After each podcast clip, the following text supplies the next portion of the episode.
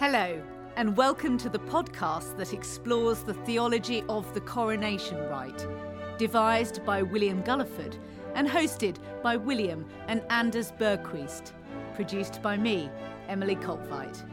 This is The Crown Uncovered.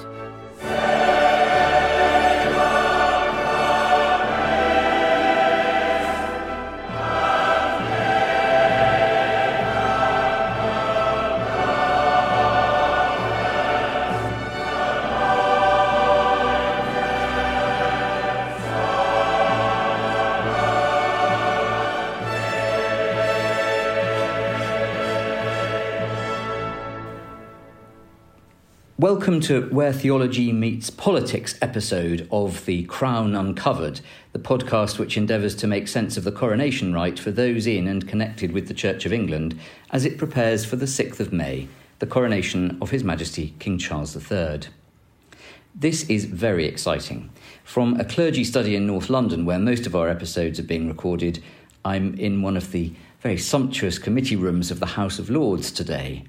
As well as the Lords Spiritual, the 26 bishops who sit in order of seniority or by right in the second chamber, there are some ordained peers, and today it's the greatest privilege to be meeting the Reverend and Right Honourable Baroness Sherlock, Labour Shadow Minister for Work and Pensions in the House of Lords.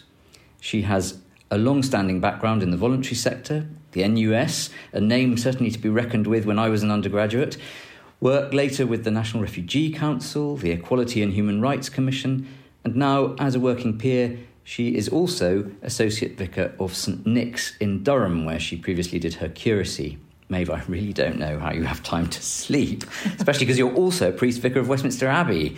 Uh, thank you very much indeed for being with us. It's lovely to be here, William. I wonder if you could start us off with the prayer that is said by one of the bishops in the House of Lords every day when the House of Lords is sitting. Yes, we start all proceedings with prayers. In fact, the proceedings can't start until the prayers have been read by a bishop. Um, and there are a number of them, but let me read one of them out. Almighty God, by whom alone kings reign and princes decree justice, and from whom alone cometh all counsel, wisdom, and understanding, we, thine unworthy servants, here gathered together in thy name, do most humbly beseech thee to send down thy heavenly wisdom from above to direct and guide us in all our consultations, and grant that, we having thy fear always before our eyes, and laying aside all private interests, prejudices, and partial affections, the result of all our counsels may be to the glory of thy blessed name, the maintenance of true religion and justice, the safety, honour, and happiness of the King, the public wealth, peace, and tranquillity of the realm, and the uniting and knitting together of the hearts of all persons and estates within the same in true Christian love and charity, one towards another, through Jesus Christ our Lord and Saviour. Amen. Amen. I've never heard that before. That's really lovely. What a what a range of images. I love the knitting. the knitting is excellent. I hear it every day, every sitting day, and also it really concentrates the mind because it reminds us we are laying down um, all partial affections. We are here there to make impartial judgments and not in our own interests. Yeah. We're talking about the coronation, as you know, and looking at it from a range of angles. At every turn, the perspective of the Church of England is in the mix in, in one way or another as the host of the rite. Traditionally, the coronation has taken place surrounded by the Lords and Commons. This time, it may be a little different. Certainly, the hereditary peerage is but a tiny proportion of those sitting in the Lords, um, and that's been one of the interesting constitutional changes in the last reign. As both a priest of the established church and a spiritual or at least ordained Lord Temporal, what do you make of the coronation rite that we'll be witnessing on the 6th of May and, and its relation to your, your work here? Well, I, am definitely not a Lord Spiritual. They're, they're the bishops, and I'm thankfully not a bishop, but I am an ordained Lord Temporal, and we are, we are a rare uh, category. Um, I won't be going to the congregation, and nor will most member of, members of the House of Lords this time. Um, that that will be a change. But on the ceremony, I think the first thing I'm reminded that we're seeing something that goes deep back into our roots. I mean, we can trace back coronation ceremonies for the monarchs of England and Scotland, and then I guess Great Britain and the UK for more than a thousand years. And and of course, second, it's a ceremony of parts. Now, I'm not privy to what will happen in the coronation ceremony. You probably know more than I do about that, William. I don't even know how similar it will be to the coronation of Her Majesty the Queen. But obviously, we can assume it'll be a Church of England Eucharistic service conducted by the Archbishop of Canterbury. But as well as being a Christian service, it, it, reflects, of course, in fact, embodies aspects of our constitution with loads of symbolism and not a small amount of theatre thrown in for good measure. Bit of Gilbert and Sullivan. Indeed. um, and the, all the various elements of the procession, the recognition, the anointing, the oath. And the oath is interesting to me because in it, of course, the monarch swears to uphold the law, to deliver justice with mercy, and to support the settlement of the Church of England. But I'm also fascinated by the fact that our monarch is still anointed as well as mm. crowned. It's just, and it's un, as unusual as it is interesting. Mm. And there's something, of course, anointing is about setting apart for a purpose. And I think that's a really powerful thing uh, to be seeing. As is the use of chrism oil. I mean, you know, um, mm-hmm. chrism oil is used for baptism. I mean, as a priest, you know, I use it for baptism, for baptism, for ordination. And of course, elements of both of which I'm sure you've explored elsewhere will underpin this ceremony. But the king's been crowned as a head of state, but anointed as one representing us, I suppose, as kings of old embodied their people. And the other bit I think is fascinating is the olive oil itself, of course. Mm. So it's by using olive oil, I mean, which, which, is, which is well, the base of the chrism oil will be olive oil that has come from monasteries um, on the, the Mount of Olives. I mean, the Church of Magdalene and the Church of the Ascension. I mean, these olive groves are in the Garden of Gethsemane, where Jesus agonised and prayed and was arrested. And I think, in particular, that connection of the Church of St. Magdalena as a family link with His Majesty the King. I mean, you know, his, his great aunt, his quite extraordinary great aunt, mm. with all that she represented, mm. mm. and his grandmother um, are buried there. I mean, his great aunt is now St. Elizabeth, I mean, a granddaughter of Queen Victoria, whose husband commissioned the church of, of St. Magdalena. So it's awash with symbolism. The oil from olives grown on the Mount of Olives in the Garden of Gethsemane goes back to the heart of our Christian story, as well as telling a story of the king's own family. And I think that's incredibly powerful. Thank you, thank you. And clearly, yes, you see all the different, um, both spiritual and historic connections. Thank you so much. The king presides over our parliamentary democracy. His throne and mace sit in the chamber at the dispatch box of which you stand. What does the crown in Parliament mean for you as a Christian peer and Labour shadow minister? It's it's fascinating. Of course, if the mace is not in its place, we can't sit. I mean, it's it. So every day starts. Um, we, we the is by the, the mace being processed into the chamber, um, led ahead of the, of the Lord Speaker, and the mace is then pressed down, and then we, we pray, and then we start our deliberations. And if the House is suspended, then the, the, the, the mace is removed because the authority is not there. But that concept of the crown, of course, developed in England as a separation of the physical crown and property of the kingdom from the person and personal property of the monarch.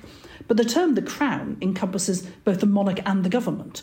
It's vested in the king, but in general, its functions are exercised by ministers of the crown, accountable to us in parliament or to the devolved legislatures. For me, being practical, when we pass legislation here, the, the, the Crown must give royal assent to those bills or they don't become law. And crucially, in that coronation oath, the monarch swears to govern the peoples of the United Kingdom and the Commonwealth realms according to their respective laws and customs. So it's very much that we are a constitutional monarchy. So this is the crown in Parliament. It's not simply the crown over Parliament or the crown separate from Parliament. And that, that, and that is embodied in the mace sitting there in the place as we debate the, the, the laws and as we approve them. Oh, thank you. That's very helpful. I'd not quite thought of it in, in those terms. Um, I'd, I'd, seen it more as over, but I see exactly what you mean. It's sort of sitting in the midst uh, with everything happening around it, empowering it, but at the same time um, uh, integral to it. It's not uh, over it in the way that previously the monarchy saw itself as. It is, I mean, in one sense, of course, it's over it, mm. in the sense that the monarch rules over all of us. But it isn't executive power, untrammeled mm. executive power, in the way it once would have been. And that expression of the Crown in Parliament, I think, embodies that. What do you think is the role of leadership in terms of care of the weak and imperatives for justice? I think the notion that leadership should involve care for the weak is fundamental to a Christian understanding of the right use of power. But of course, that wasn't the case historically necessarily at all mm. in other societies. Mm. I mean, for us, it's a clear gospel imperative, and to use power in a way which did not raise up the weak um, or support those on the margins would be to fail um, in the use of that power that had been given to one for those purposes. But I think we sometimes forget how unusual that is that for much of history in many societies, power would have been used for the benefit of those holding it and to protect them. And the presumption wouldn't be that one should look out particularly for that. But clearly it's the case here. And, and strong Old Testament um, direction behind that. Oh, oh, oh, incredibly strong. So I'm, I'm just the gospel. But of course, of course, looking out for the orphan and the widow and raising them up. I'm thinking more that in, in classical times, you know, in, in Greek or Roman times, the presumption that you that you having got power, you would necessarily use it to raise up the weak was not one you would take for granted at all. Mm-hmm. As a priest in politics, particularly here, what do you think you bring and say that is distinctive? How do you bring the two bits of your life together? I think they can only come together really in my person. You know, I'm ordained, and therefore I'm, I'm a priest when I'm at the dispatch box. I'm a priest when I'm in my church. I'm a priest when I'm washing up. Mm. I'm a priest. I mean, I am a priest in the Church of God. I mean, my day job, if you like, is, is my core job is to be the shadow minister for work and pensions. So I scrutinise legislation, I challenge the government when I think they're wrong, I advance alternative policies. And sometimes I simply bear witness to what I think is going wrong in the country. Mm-hmm. And there I draw not only on my own experience, but actually what I see in my church, mm. what I hear from the experience of so many other churches. Mm. And that's been a really powerful, practical source of information and intelligence to me. The way so many churches are out there running food banks in their communities, supporting people. There are some really powerful and frankly distressing tales mm. of how people are struggling at the moment. And sometimes I can't change things. I'm the opposition. I'm not in charge. But sometimes I can at least bear witness to them. Mm. And also, I think it's you know, this is a very the Lord's is a very relational place, and mm-hmm. politics is very embodied. Mm-hmm. And in as much as my ordination changed me, then of course it changes my interactions with those around me. And also, I can undertake some ministry here. I mean, I mean, I've presided at communion and in the chapel. I baptised babies. I've led a memorial service for a, a colleague in St Margaret's Church. So I get really, as a minister in secular employment, to do that as well, and that's a huge privilege. What what a what a wonderful place to minister. Um, and I, just going back to your context in the northeast of England, I imagine with Newcastle just a few miles down the road one way and Sunderland another, and, and Durham with its mining background and history, there are a whole range of social issues that are confronting your your Sunday ministry or weekend ministry uh, all the time that you would be bringing back. There really are, and, and, my church has, has, fairly recently opened up a, a, a, social justice cafe, trying to, to welcome people in and support them. But there, there are there, there is just so much poverty. I mean, people. I one of the things I just think part of my job is to raise here is that I sometimes think it's hard to realise how many people have only just about been coping before this cost of living crisis came on. And if they were only just coping before, that many of them are simply not coping now. And I'm just seriously worried about how many families just no longer know how they're going to pay the bills at the end of the month or how they'll put food on the tables. And just the sheer growth in the, the rise in the use of food banks. I met with the Trussell Trust recently, just and just it's shocking the, the, the rate at which demand for their services is going up and and but I can at least if I can bring those experiences in, I can engage them, I can show them, I use them in speeches. I will refer to things, I will share experience with others, and that that it's I'm, I'm grateful for the ability to do that. And just going back to that nice idea of the relational character of the Lords, do you find that there's an ease of discussion in the tea room, um, in the corridors, with colleagues on the other side of the chamber who uh, are also trying to work for social justice and, and, and understand and the, the, the very chronic needs that there are that need changing. Is there a is there an ease of dialogue which is beyond the immediately party political here sometimes? Yeah, and in the Lords it is it is very um, it's very much easier I think to do things cross party. Although I should say there are all party parliamentary groups which cover, cover all all parties and none in the case of the crossbenchers and both houses. But in the Lords quite often um, people we will get together with people from different benches um, to try to amend bills to make them better. Um, and it and very much is an a, place where, where relationships are easy. But also, even with people we don't agree with, I'm in a prayer triplet with a Conservative and a Liberal Democrat peer, and we meet and pray together weekly. And we don't agree on everything. There are some issues in which we disagree profoundly, but we are connected by our common faith. We're connected in and through God, and we pray together, and we're able to do that because we understand each other and respect each other, even where we disagree. And and, and that, that makes a huge difference. So the, the layout of the, the house with the sort of two opposing benches, admittedly with the cross benches in the middle, um, doesn't necessarily mean that things have to be diametrically opposed, that there is a, an opportunity for, for discussion and uh, I think that the big difference with the Lords is we are we're not a classic second chamber. It, we're, we're, a revising chamber. I mean, the UK doesn't really have a bicameral system. It's really a unicameral system with a bolt-on revising chamber.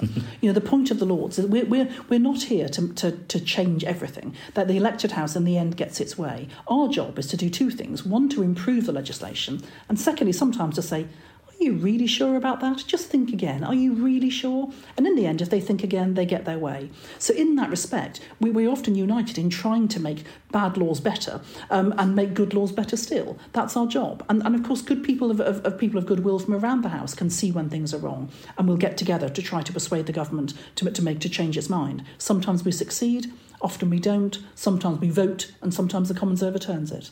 That's what we're here for at the risk of being political on one particular subject, just before this recording, the Home Secretary proposed banning anyone who arrived on these shores illegally from entering the UK uh, or even applying for citizenship. The Danish Queen, some little while ago, in a New Year broadcast, a bit like the King or Queen's uh, Christmas broadcast here, spoke passionately about the rights of refugees in her country. Do you think that the king should speak up about such issues where where there may be they're just with, within the line of what is appropriate and constitutional for a king or queen to, to say in our constitutional setup? Where where do you think the line is and how does the king play that? I think it's very hard to say where the line is. I think it depends not even just on the issue, but on the the issue, the time that's in it, you know, where the political climate is, um, and, and how strongly the king feels about it. I mean, the monarch, of course, has to tread a careful line. Um, he's unelected, but he has great influence in his weekly audiences with the prime minister of the day, and I'm quite sure he will want to understand precisely what's happening to his people and in his realm, and will doubtless share his own views on a range of issues, um, probably very clearly in the, in the privacy of those encounters. And there may be points when he feels he has to let his views be known, either directly or indirectly.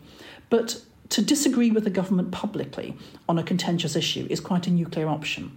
And the thing about nuclear weapons is you can't use them very often. Yeah, yeah, that's very helpful. In terms of modern Britain as a monarchy and faith in the public square, not least in Parliament, do you mind hazarding your views on the establishment in terms of its promotion of faith in public discourse? See, I think about establishment. I think the, I think it's poorly understood.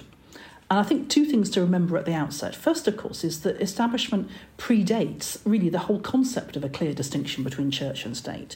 So, with the result that the roots of the two are so deeply in, intertwined below ground in ways that have shaped our national story and self understanding that it's quite hard to know how we separate those out.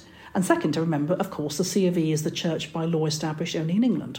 The Church of Scotland is the established, or at least national church in Scotland, and we have no established church in Wales or Northern Ireland, which, when it comes to the relationship with the monarchy, is, is an interesting point. Mm-hmm. I mean, I, I also think I find sometimes colleagues that don't understand that the, the, basic financial support that used to go from the state to the Church of England for establishment disappeared in the 19th century. You know, mm-hmm. and so we are now deeply intertwined legally, of course, in both directions, with the, with Parliament having to approve any significant changes to the to the um, to the Church's legislation or, or, shape or functioning, and and vice you know and vice versa. That the 26 bishops in the House of Lords um, being playing a part in our legislature, and then the parish structure and being there in every part of the country. I think the thing that I find most striking with the Church of England establishment is that it's when the state does God, or sometimes just ritual or meaning making, it turns to the Church of England. And we see that formally at you know, remembrance services and jubilees. We see it with more blurred edges at times of national crisis or celebration. And above all, of course, we see it in the coronation. Mm-hmm. But the other bit is that the Church of England represents the role of faiths more broadly. I mean, it uses mm. its convening power to hold the space for faith in the life of the nation and in our public debates and, and discourses. And I think in doing so, it stands for a worldview that is historically rooted, is communitarian, and is grounded in identity and narrative. And I think that's something that's quite powerful. I think following what you've just said, uh, we should change the name of the establishment to just Doing God. I think it's a great summary. Of, um, yeah. Well, I think it's Doing God and meaning making. I think there is something broader than that, and I, meaning making such a uh, jargony term, but there is something. It's doing the other, isn't it? It's doing. And that isn't a threat in this country in the way that it seems to be in some other European countries. I, I think France particularly.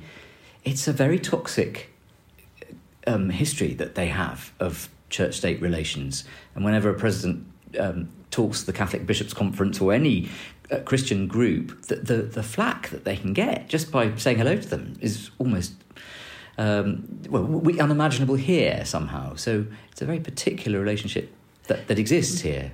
It is very unusual, and different countries have done it in different ways, of course. I mean, I, I sometimes talk to Americans who, are, uh, who, for whom they have this formal separation mm. between religion and the state. Mm. And yet, of course, American politics is way more Christian than our politics. Yes. And they come here, and yet the, the, the, they see an established church and, and it's intertwined. And yet, British politicians would be very, very much less likely to talk about their faith in terms of their politics. So it, they're, they're very different ways of doing it. The French experience, or indeed aspects in, in, in, in Belgium or elsewhere, have been quite unusual and I, I don't. There just seems to be something about the Elizabethan settlement that seems to have enabled us to hold together um, in a way that, for now, works. I think it's only always provisional.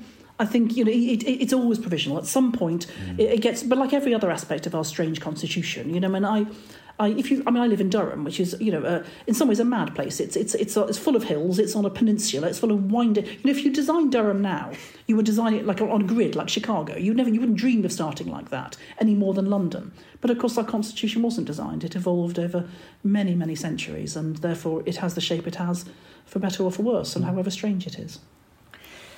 We're thinking about the coronation. The Abbey is such a central place within the history of it since uh, King Harold, so before the Norman conquest. Um, you're connected with the Abbey. What, what role does the Abbey have in contemporary political life? For us, the, the Abbey, of course, uh, St Margaret's Church, which was traditionally the parish church of the House of Commons, is, is, is a part of, of Westminster Abbey. And we go over there for services. There's usually a service at the start of a new parliament. Um, there, there is a monthly communion service there for, for MPs and peers. Um, there, are, there are memorial services held there for MPs and peers. I mean, I, I, I've conducted myself. And, and it's very much somewhere that is, is at the heart of that. But also, the Dean of Westminster is the ordinary for, um, for not just for the Abbey, but also for, for, for the chapel in Parliament. Um, and so, as a priest vicar of the abbey, I, am I'm therefore also authorised to, to do things in the chapel here. So it very much is this. This is our space, as well as our neighbour. We look across mm. the road at each other. I mean, you could not get any closer. Yeah, yeah, yeah. Uh, and it has such a place in the life of the nation, an affectionate. Oh, it does. Place, I mean, coronations, of course, but also major national spectacles. I mean, St Paul's also. We mustn't yes, forget yes, St Paul's, yes. you know, which, which, has had some very important national events. But yes, the Abbey is is. We've seen so many events, and there's so many images seared into all of our our mind's eyes of things that have happened there that it is about as historical as possible to get, and a very very beautiful space. Mm. What are you able to say without any problems from the, the wits in your party about bishops in the House of Lords?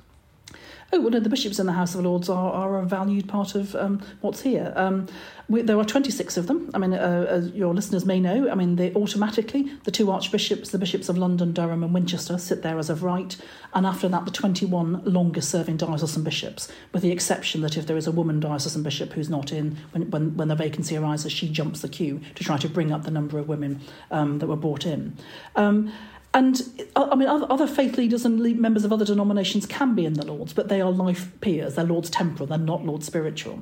And the bishops are, are a, a, um, a, an important part of what they're one of our benches. You know that they, they one of them reads the prayers every day, as, as we've discussed. They participate in, in debates, they vote, they sit on committees. Um, I mean, they're unusual, interestingly, in having a geographical constituency, unlike yes. any of the rest of us. Um, formally, they do, um, because I mean, Luke Bretherton, the theologian, I, I think it was once commented that the Commons is a series of geographical um, perspectives, and the Lords is a series of overlapping vocational perspectives. And so, in that, that world of overlapping vocational perspectives, are these people who do have that, but they also bring a geographical perspective. And so, they will often speak up for their communities as well as speaking out of their Christian faith. But they they sort of hold that space for faith at the heart of our legislature. And it's something that's often commented by members of other faiths as well. And I think it does represent a rejection of the idea, the secular narrative, that somehow that only the secular narrative is the neutral narrative and everything else yeah. must be different or private or differentiated.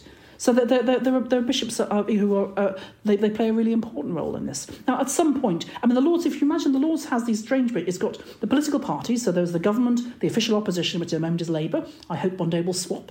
um, there are the Liberal Democrats, and there are a couple of Greens and other parties. There are the crossbenchers who are independent. There are the, there are, there are, and then there are the bishops' benches, and and we have some. We still have 92 hereditary peers, despite repeated attempts to uh, to remove them. So it's it's a you know, it's a complicated historical mix, and it works remarkably well in, in, in practice, even if it would probably you would never do it in theory. And how how do you see the development, perhaps in the next few years, in this reign of the role of faith leaders from other communities having either a statutory or just a, um, a life peerage type role um, where they, they come into the House of Lords and play a, a part within the life of the House of Lords. I, I, um, that has been growing, and I would hope it would grow further because it, it's a real asset to the House to have people coming in from different perspectives, you know, and, and that I would very much hope that that would grow. We, we hope there is so much that could be done. I mean, the, the Labour Party has a, um, a plan to to move to an, an elected House, which would be connect, which it will, it will consult on in government. But in in the short term, the House of Lords ourselves, we've been trying to reform for a long time, trying to to shrink it, trying to change the way people are appointed, but we haven't. Uh, we, the government has not um, has not allowed that to go forward. So I've no doubt this will change. I mean, the the the, the, the role of the bishops in the House of Lords is fun, fundamentally tied into our, the establishment and our, our history. They were there at the outset. They were abbots, mm. of course, and abbesses right mm. at the mm, beginning mm. when when the, the night when the, when the people were being called because they were landowners. So they, they, their, their participation goes goes back a long way in one way or another. And I'm sure things will change in the future, but for the moment, they play a very valuable role and they're, they're appreciated. And, and even perhaps in the coronation service, do you think there might, might be a part for uh, faith leaders of, of other traditions having some part either in the uh, preamble to the coronation itself or within the service? Obviously I have no idea what will be mm. done, and, and of course there, there, must be there will be some limitations on what can happen in, in the service, but but I, but there certainly should be a place of honour for people from other faiths. I mean, I, I think that would acknowledge the multiple functions of the coronation that we discussed earlier, but also the king has spoken of his understanding of Britain as a community of communities, and of his and of his duty to protect the space for other fa- other faiths, and indeed he said to respect those who live in accordance with secular ideals. And I don't regard that as contradictory with his role as Supreme Governor of the C of E. I mean, it's the Church of England itself plays that key role in holding the space for faith in general in the public square. And I think it would be a really important um, development to see people from other faiths involved in the coronation. Maeve, thank you so much for your time. Busy working week and travelling back to Durham, but thank you very much indeed. You've given us a range of, of views on the, the constitutional workings of the House of Lords and, and how it feels to be here and work within it. Uh, we're very fortunate. Thank you so much. It's been a pleasure. Thank you, William.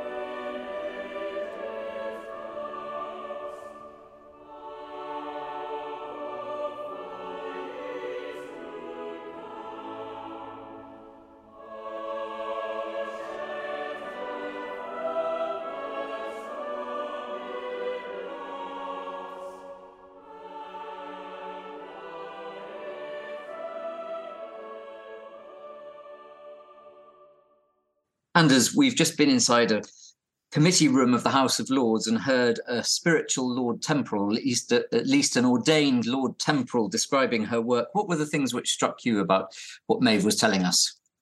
How interesting it was to be taken, in a sense, in this particular conversation, a bit further away from the coronation, that event, um, and into the constitutional structure of the realm and the way in which the established church fits into that, and the way in which the different um, houses of parliament uh, uh, interact together. That was uh, extraordinarily uh, interesting. I suppose I was very struck by this notion that the mace in the chamber, and I guess this goes for the Commons as well as the Lords, is what symbolizes the crown in Parliament. That uh, that the crown, the mace, is uh, literally there uh, in the centre of the assembly, and it reminded me of the way in which at the early Christian councils, the classic councils like the Council of Nicaea and the Council of Chalcedon, the gospel was enthroned in the middle of the meeting, so that that was, if you like, Christ in council.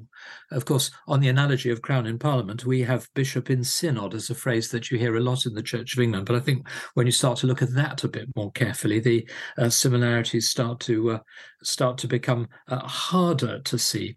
Uh, but how interesting also that it's a mace that's there. I found myself wondering why not the crown in Parliament, an actual crown, uh, to symbolise the crown. Uh, where where does the crown come from? Do do you think? Well, that's a very good question. Certainly, when the Prince of Wales opened Parliament, when uh, the, the, last time when the Queen couldn't do it, the Crown did sit there in the place where the Queen's throne would have been, and he sat next to it. The origin of crowns is very interesting. There's certainly strong Old Testament suggestions of them, but whether or not they come further back from Persia and more more eastern parts of the world, I'm not entirely sure. But there also seems to be an interesting almost confusion between the crown and the turban of the high priest. That the, the, words that are used in, in Hebrew are interchangeable between the two. So there's an interesting blurring of those two symbols. And in the New Testament, of course, uh, where there are lots of crowns, there are the elders throwing down their crowns in the book of Revelation. But we have to be a bit careful about reading our modern crowns into uh, that sort of scene. I've, I've always assumed that that was something to do with the victor's crown, the way in which the, the victor was crowned, had the Stephanos of uh, perishable wreaths, um, the unfading crown of glory that waits for us, as Paul, which Paul contrasts with the fading crown that the athletes win. So crowns have a kind of athletic background, a bit like Olympic medals uh, somewhere in the in the tradition and mm-hmm. also a strong association with suffering. They don't they always seem to be connected in the new testament in one way or another with suffering. Because you are victorious. You you emerge the victor from the experience of the suffering redeemed by christ. And so you're crowned with the victor's crown. Um, and it's again it's specifically the the crown of the person who's uh, achieved a, a victory in the in the race or in the contest I was very struck by her saying that uh, we're not really a bicameral system in this country. We're a unicameral system with a revising chamber bolted on.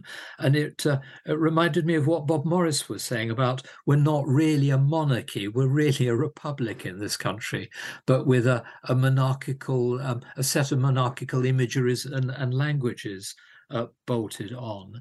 Uh, certainly, what came across from what she was saying is the way in which the crown is the fount of everything in our uh, national life. So, um, the crown is the fount of justice, and we have justice in this country because the the, the monarch provides justice for uh, his or her people, uh, and we have security because the uh, The crown uh, causes there to be armed forces to uh, take care of our defence, and uh, the Crown is the fount of honour, and uh, the Crown is the Uh, supreme governor of the Church of England. We had the we had the precise title in, in, that conversation. I've noticed one or two people have said head of the Church of England, which was a phrase that Henry VIII did indeed use in the 1530s to the great scandal even of those bishops who supported him. And the minute that he was gone and Edward VI was king, they changed the title to supreme governor. But I, am struck by the notion that uh, whether or not you're an Anglican, whatever you are uh, in this country, uh, the Crown at least provides for there to be one uh, decent and godly religion for you uh, to be part of. I really liked what she said about establishment, the two terms, doing God and making meaning. I think maybe that's a that particularly doing God is a, a nice up to date equivalent that uh, perhaps we should use more often. But but we we find ourselves talking often about establishment as uh, something to do with bishops in the House of Lords, and beautifully lucid explanation there of how that works, um, and uh, talking about um, the um, the the king as the supreme governor of the church. But but where you are um, in um, where where you, where you are by Regent's Park, what does establishment mean for you? Uh, that's a very interesting and evolving question, I think, and I, I, think it, in terms of our dealings with institutions immediately outside the church. Twenty years ago, it was easier to have access to some of them on the basis of being a Church of England priest. And I think for most people, it seems to be less and less relevant, sadly.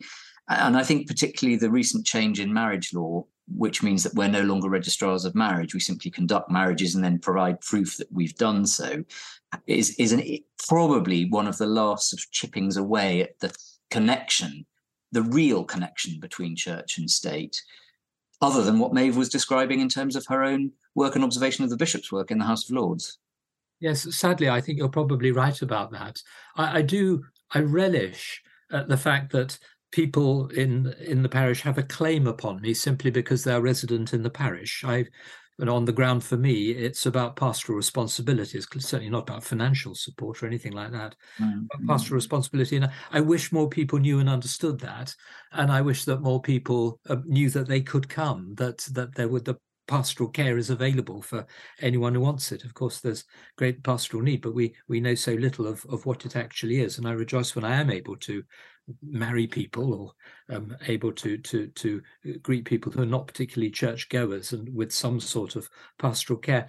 And there's still, I find here, a, a bit of the old convening power that when we were celebrating last year the platinum jubilee of her late majesty it, it, was naturally the church of england that got people together in the community across lots of faiths and none to say what are we going to do together to celebrate this Yes, yes. And similarly, I'm I'm off very shortly to uh, a meeting with um, uh, at the mosque with um, the rabbis present, and we'll be talking there among the faiths as to what can we do um, about celebrating together and being seen to celebrate together the coronation on the sixth of May. And it somehow naturally falls to the Church of England person to start that conversation and to gather people together to have it, and I, I value that. Yeah, the parson nice old term. Yes, the, the old term, the, the, the, person of God in this in this place. Uh, thinking of the uh, other faiths, towards the end of her conversation, she uh, was looking forward to, uh, or hoping that there might be some kind of active involvement of other communities of faith in the coronation. Um, now, clearly, there'll be many honoured guests from other faith communities there. Um, what do we think that an active involvement of other faiths in the ceremonies might look like? A very interesting question. Still, no indication. I, I would imagine that certainly bef- before the king arrives during the procession, there may be some interesting opportunities uh, immediately outside the abbey, perhaps, uh, or in Westminster Hall, or on the way back from the abbey. Uh, and certainly, as we've discussed with other guests, the, the the invitation of interfaith guests, I think, is really important. What they would feel comfortable doing in a church within a Eucharist is something that we need to know more from them about, I think. Yes, and I suppose that there's a certain amount of, um, there are quite a lot of things that need to be carried in the coronation and put in place ready to be used. And in past coronation, there there's rules about uh, which prebendaries of Westminster got to take the orb from place A to place B before the orb was given to the monarch. And it might be that there was some role for other faith communities in moving those things around into the position where they're going to be needed. I really hope that that sort of thing is is incorporated. I think it'd be very interesting and exciting to see.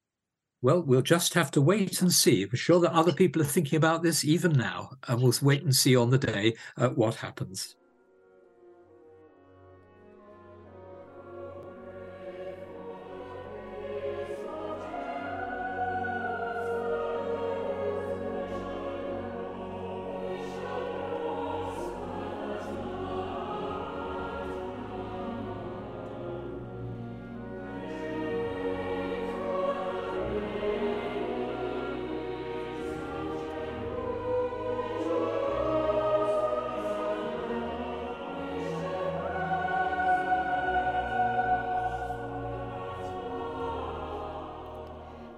Thank you so much for listening. In our last episode, Jamie Hawkey, canon theologian of Westminster Abbey, will be offering us a theology of monarchy in the 21st century.